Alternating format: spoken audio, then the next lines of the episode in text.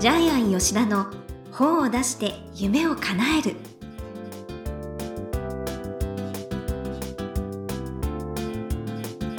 こんにちは倉島真帆です。ジャイアン吉田の本を出して夢を叶える。ジャイアン今回もよろしくお願いいたします。はい、よろしくお願いします。はい。ジャイアン各県を毎月回ってるそうですね。そうですね、海外に行けないので、ええ。毎月、えー3日ぐらい休みをもらって、はいえー各県回ってます。おで、ー今月行った県が和歌山県。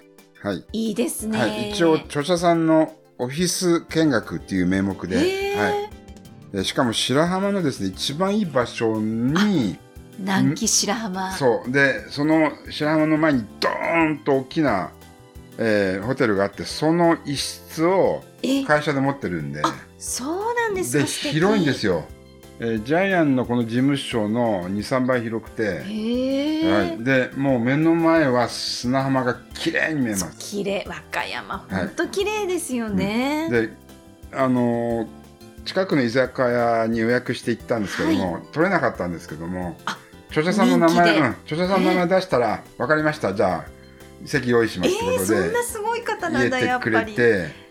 でクジラの刺身えー本当にあのカツオみたいな刺身ですね。それも懐かしいクジラ、えークジラの本当真っ赤な新鮮な刺身、まあ、もちろん焼いても食べれるし生でも食べれるんで、えー、前で取れるってことなんですか？そうですね。それからもちカツオっていう。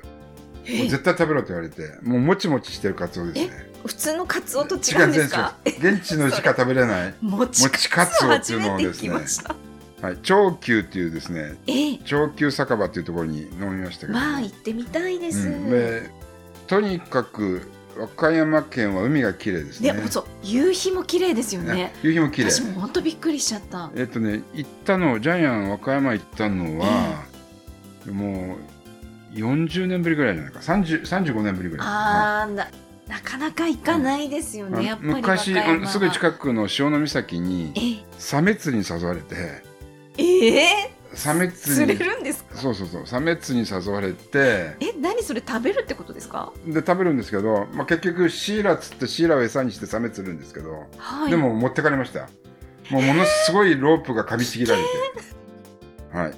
あご無事でよかったです。ということで、まあ、35年ぶりに南紀白浜行ってきました。はい。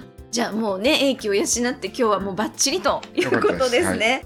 はいということでじゃあ吉田の方を出して夢を叶える今回もよろしくお願いいたします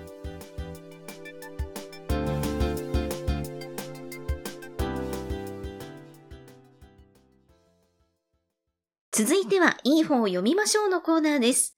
このコーナーは、ジャイアンが出版プロデュースをした本も含めて、世の中の読者の皆さんにぜひ読んでもらいたいといういい本をご紹介しています。今回の一冊は何ですか？はい。タイトルは、史上最強の教科書。えサブタイトルは、中国輸入ビジネスを経験ゼロ、資金ゼロで起業し、がっつり稼ぐ。はい。はい。え出版社は修和システムさんです。えーはい。じゃあ、まおちゃん、えープロフィールをお願いします。はい。はい。あ著者さんの名前は佐藤大輔さんですね。はい。はい中国輸入ビジネスアドバイザー、株式会社 EU パスポート代表取締役でいらっしゃいます。1980年、埼玉県春日部市出身、清学院大学政治経済学部卒業。時給800円のフリーター時代にネット通販と出会い、中国輸入ビジネスを始め2年目で年商4億円を売り上げます。現在は日本、中国、タイなど国内外で8社を経営、年商50億円。中国輸入ビジネスの第一人者として、中国の EU に現地法人を作り、会員制の中国輸入ビジネスサポートサービス、EU パスポートを運営。現地での買い付け、仕入れツアーを主催し、ノウハウを学びながら輸入ビジネスに取り組む会員の多くが成果を出していらっしゃいます。はい。で、佐藤大輔さんは、えージャイアンプロデュースですすでにあ2冊出してまして、はい。すごい、3冊目。はい。1冊目が、えー元で1万円が100万円になる、輸入ビジネスがスラスラできる本、はい。自由国民社。で、2冊目が、会社を辞めずに年収1000万稼ぐ中国輸入ビジネス。パル出版ですね。うんで、今回3冊目で、で、今回はですね、えー家教の教えです。はい。家教の教えが、えー本になった時には、史上最強の教科書っていうタイトルになりました。うんはい。で、中身はすべて、えー中国の家教の教えですね。はい。はい。で、日本人の考え方とは違うんですよね。いや、もう、はい本。当に。えねえ。ー始まる前の雑談で、真央ちゃんが言ってましたけども、えー日本人は先生に授業中に、この問題わかる人って言っても遠慮して手を挙げないんですけども、そう、手を挙げるのはね、恥ずかしいって、日ところが子供は思うと。中国人は全員が手を挙げるんですよね。そう。答えわからなくても手を挙げるんですよね。そう、手を挙げないことが恥ずかしいっていう。うん、ここがもう、ビジネス社会でも全然違いますよね。すごいわ。うん。私なんて当てられたらどうしようって本当タイプだったから。多分日本人はその遠慮の意識が、うーんあ、の、世界で活躍するさも妨げになってますよね。そうですねう。ん謙遜が美徳とは言うけど、うん。ねえ。国際社会やビジネスの場では、謙遜は逆にブレーキになってまいや、すよね。本当やっぱりこれぐらいじゃないとビジネス成功しないんだなって。だから日本人の遠慮や思いやりも、思いやりもブレーキになってますよね。ああ。えで、家計にとってやっぱそうなんでしょうね。だってチャンスを逃すわけですからうん、手を挙げないと。ええもう手を挙げてから考えろって感じなんでしょうね。手を挙げてから考えろ。だから、すごいわ。そうですよ。だから黄金の泉っていっぱいあるんだけど、日本人が探せないんですよね、多分ね。ううーん。ん。だから、私もね、この佐藤大輔さんがどんなガンガン言ってる人だろうと思ったら、お写真をね、拝見すると優しそうな。優しい人で、本当出しゃばらなくて、ええ口数も少なくて、あの、どちらかというと、ジャイアントは真逆のおとなしい方なんで、いや、びっくりしちゃった、うんなんか。ただ、ものすごいアイデアマンですよいや、ね。そう。うん。いや、逆にほっとしました。なんかもう、イケイケガンガンだったら相談もしづらいけど。いや、違うんです、違うんです。でも、静かにビジネスモデルを考えて確実に儲ける方ですよね。ええで、本の中にもありますけど、一生懸命頑張れば輸入ビジネスは、はい。2年で1億円はいきますよ、みたいなこと書いてますよね。そううん。ねで、本人のあの、若い時が面白いんですよね。若い時にやってるビジネスが。はい。あの、エヴァンゲリオンの解説本出してコミケで売ってめっちゃ儲けてたんですけど、あの、結構半径無視してやってたんで、後からなんか怖いお兄さんがやってきたみたいな。まあこれ会社の人なんですけねど、えー、だから、あの、今求められてるものは何かっていうのが非常にうまく、それがビジネスにつながるっていうのをうまく掘り出してますようね。で、帯にも書いてありますけど、時給800円から起業して年収50億円の社長。で、生活に困って古本屋で働いた時もあるんですよね。はい。で、そこで背取り。安く買って高く売るっていうのを覚えて、EU っていうのは中国最大の、うん要するに物が安い、問屋さんというか、それがたくさんある、もう一大。あの、市場ですよそう、ね。中国で買うと安いですよね。東京ドーム10個20個分入ってる、そういう市場があるんそうなんですけども。そこに日本人をのバイヤーを連れて行って、日本で売るものを探して日本で売る。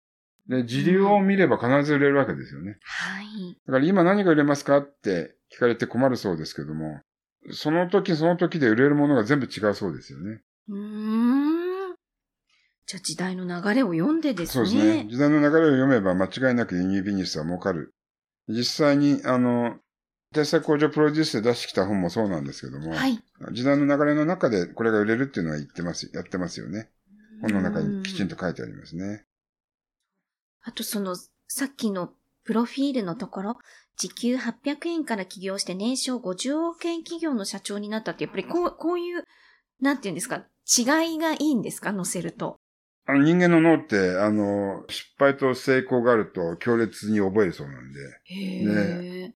これもそうですよね。違い。どん底からトップっていうう、この道筋が、あ、この本ってすごいんだな。そう。はい、著者さんに対して興味を持ってもらえると思います。ね、わざわざ表紙にも入ってるから。はい。ねなんかね、でもこれ本、輸入ビジネスだけじゃなくって、本当企業全般に役立つ本だなって私思いました。これは企業全般もそうですし、はい人生で生きる姿勢、はい、生き残ることも全て含めて、はいこれ家教の教えですよね。ええ日本人にはない発想ですよね。そうですね。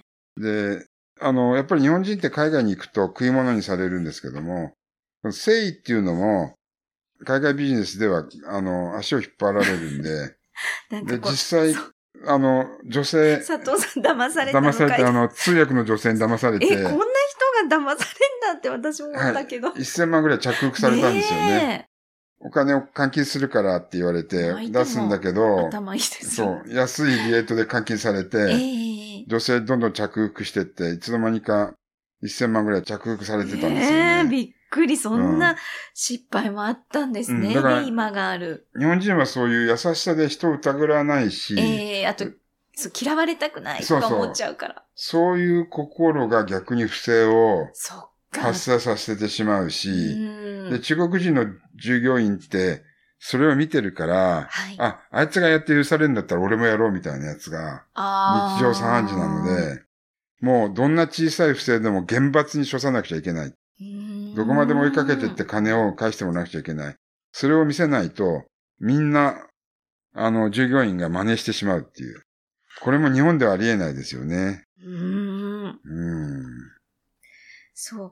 あと、第5章で、個人商店を10人以上の会社にするために大切な5つのこととか、はい。もうすごい具体的にいろいろ書いてありまうす。ん。ジャイアンが面白かったのは、儲から話に落とし穴があるっていう。こっち系の方が面白かったんですけどね。あ本当これトラブル事例集でもありますけどね。あ。うん。うん。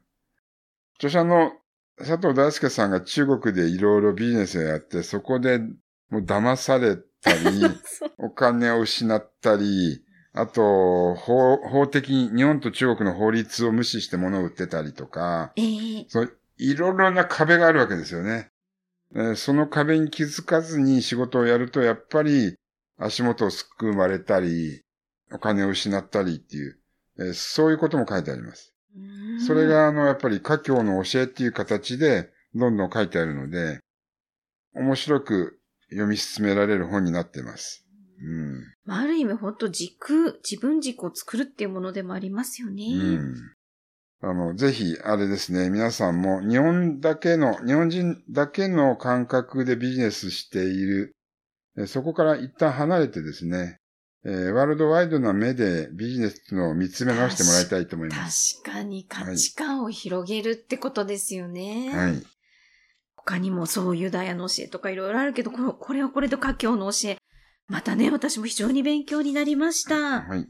はい。では、このコーナーで最後に伺っている願目は何でしょうか？はい。えー、行動しないと何も得られない。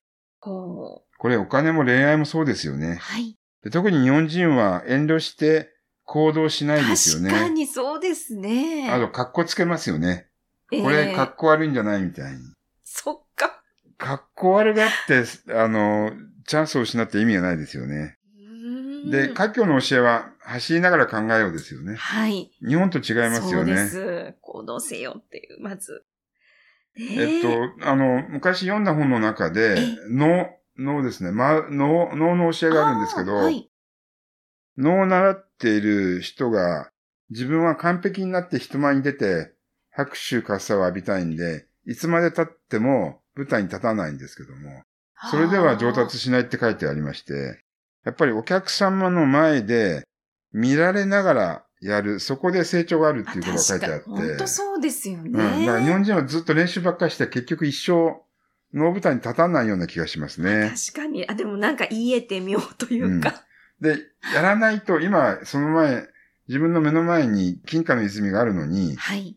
それを奪わないと取らないと誰かに全部持ってかれちゃうんですよね。うー。うんん。それをこれ、ジャイアンはこの本から、この本が教えてるんじゃないかなというふうに思いました。どうせね、誰か持ってくなら自分がって。うん、だって自分が見つけたわけですから。そうですよね。うん。で、それを遠慮してやらずに誰かに持っていかれるって、これが多分日本人の海外ビジネスじゃないですかね。確かに。本当にこう背中を押してくれる本ですようね。ん。はい。ということで、いい本を読みましょうのコーナー。史上最強の教科書。中国輸入ビジネスを経験ゼロ、資金ゼロで起業し、がっちり稼ぐ。佐藤大輔さんの一冊をご紹介しました。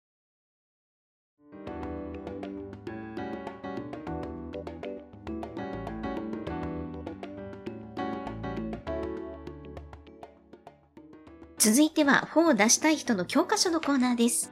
このコーナーは本を出すプロセスで出てくる問題を毎回1テーマに絞ってジャイアンに伝えていただきます。今回のテーマは何ですか？はい、えーメンターに教えを請う。えっ、と、メンター本っていうのがジャンルとして確立してます。はい。はい。で、一番成功した方がユダヤ人大富豪の教え、えー190万部売れてると思いますけども、本田健さんそうですよね。ジャイアンとも仲良し。はい。はい。えーで、あの、ユダヤ人大富豪の教えが売れた時に、華僑大富豪の教えみたいな本がバタバタっと10冊、20冊出たんですすけども、ええはい。で、健さん自身も、スイス銀行家の教えみたいな、自分、自分の、自分の方のありようを作ってるんで。はい。だからジャンルとしてあります。要するに自分が書けなくていいんです。自分のメンターから聞いた話にすればいいわけなんで。あーあの、ガバイばあちゃんとかもそうですよあね。ガバイばあちゃんも一応メンターなので面白い。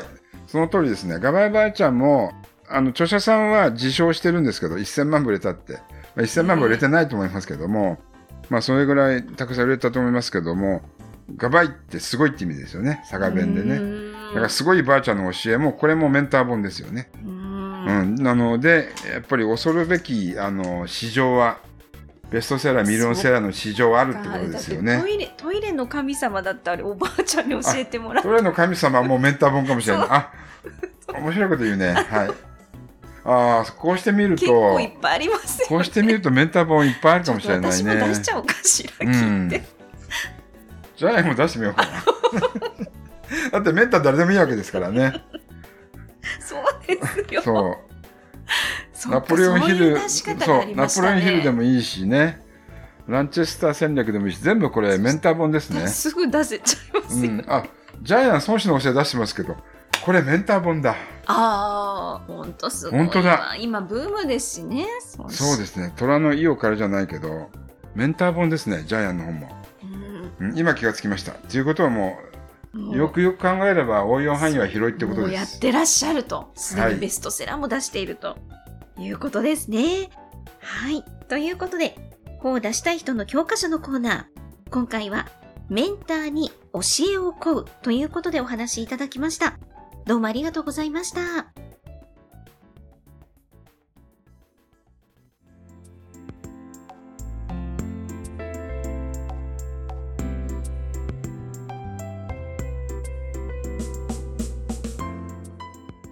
ジャイアン吉田の本を出して夢を叶える。いかがでしたでしょうか？この番組ではジャイアンへの質問もお待ちしています。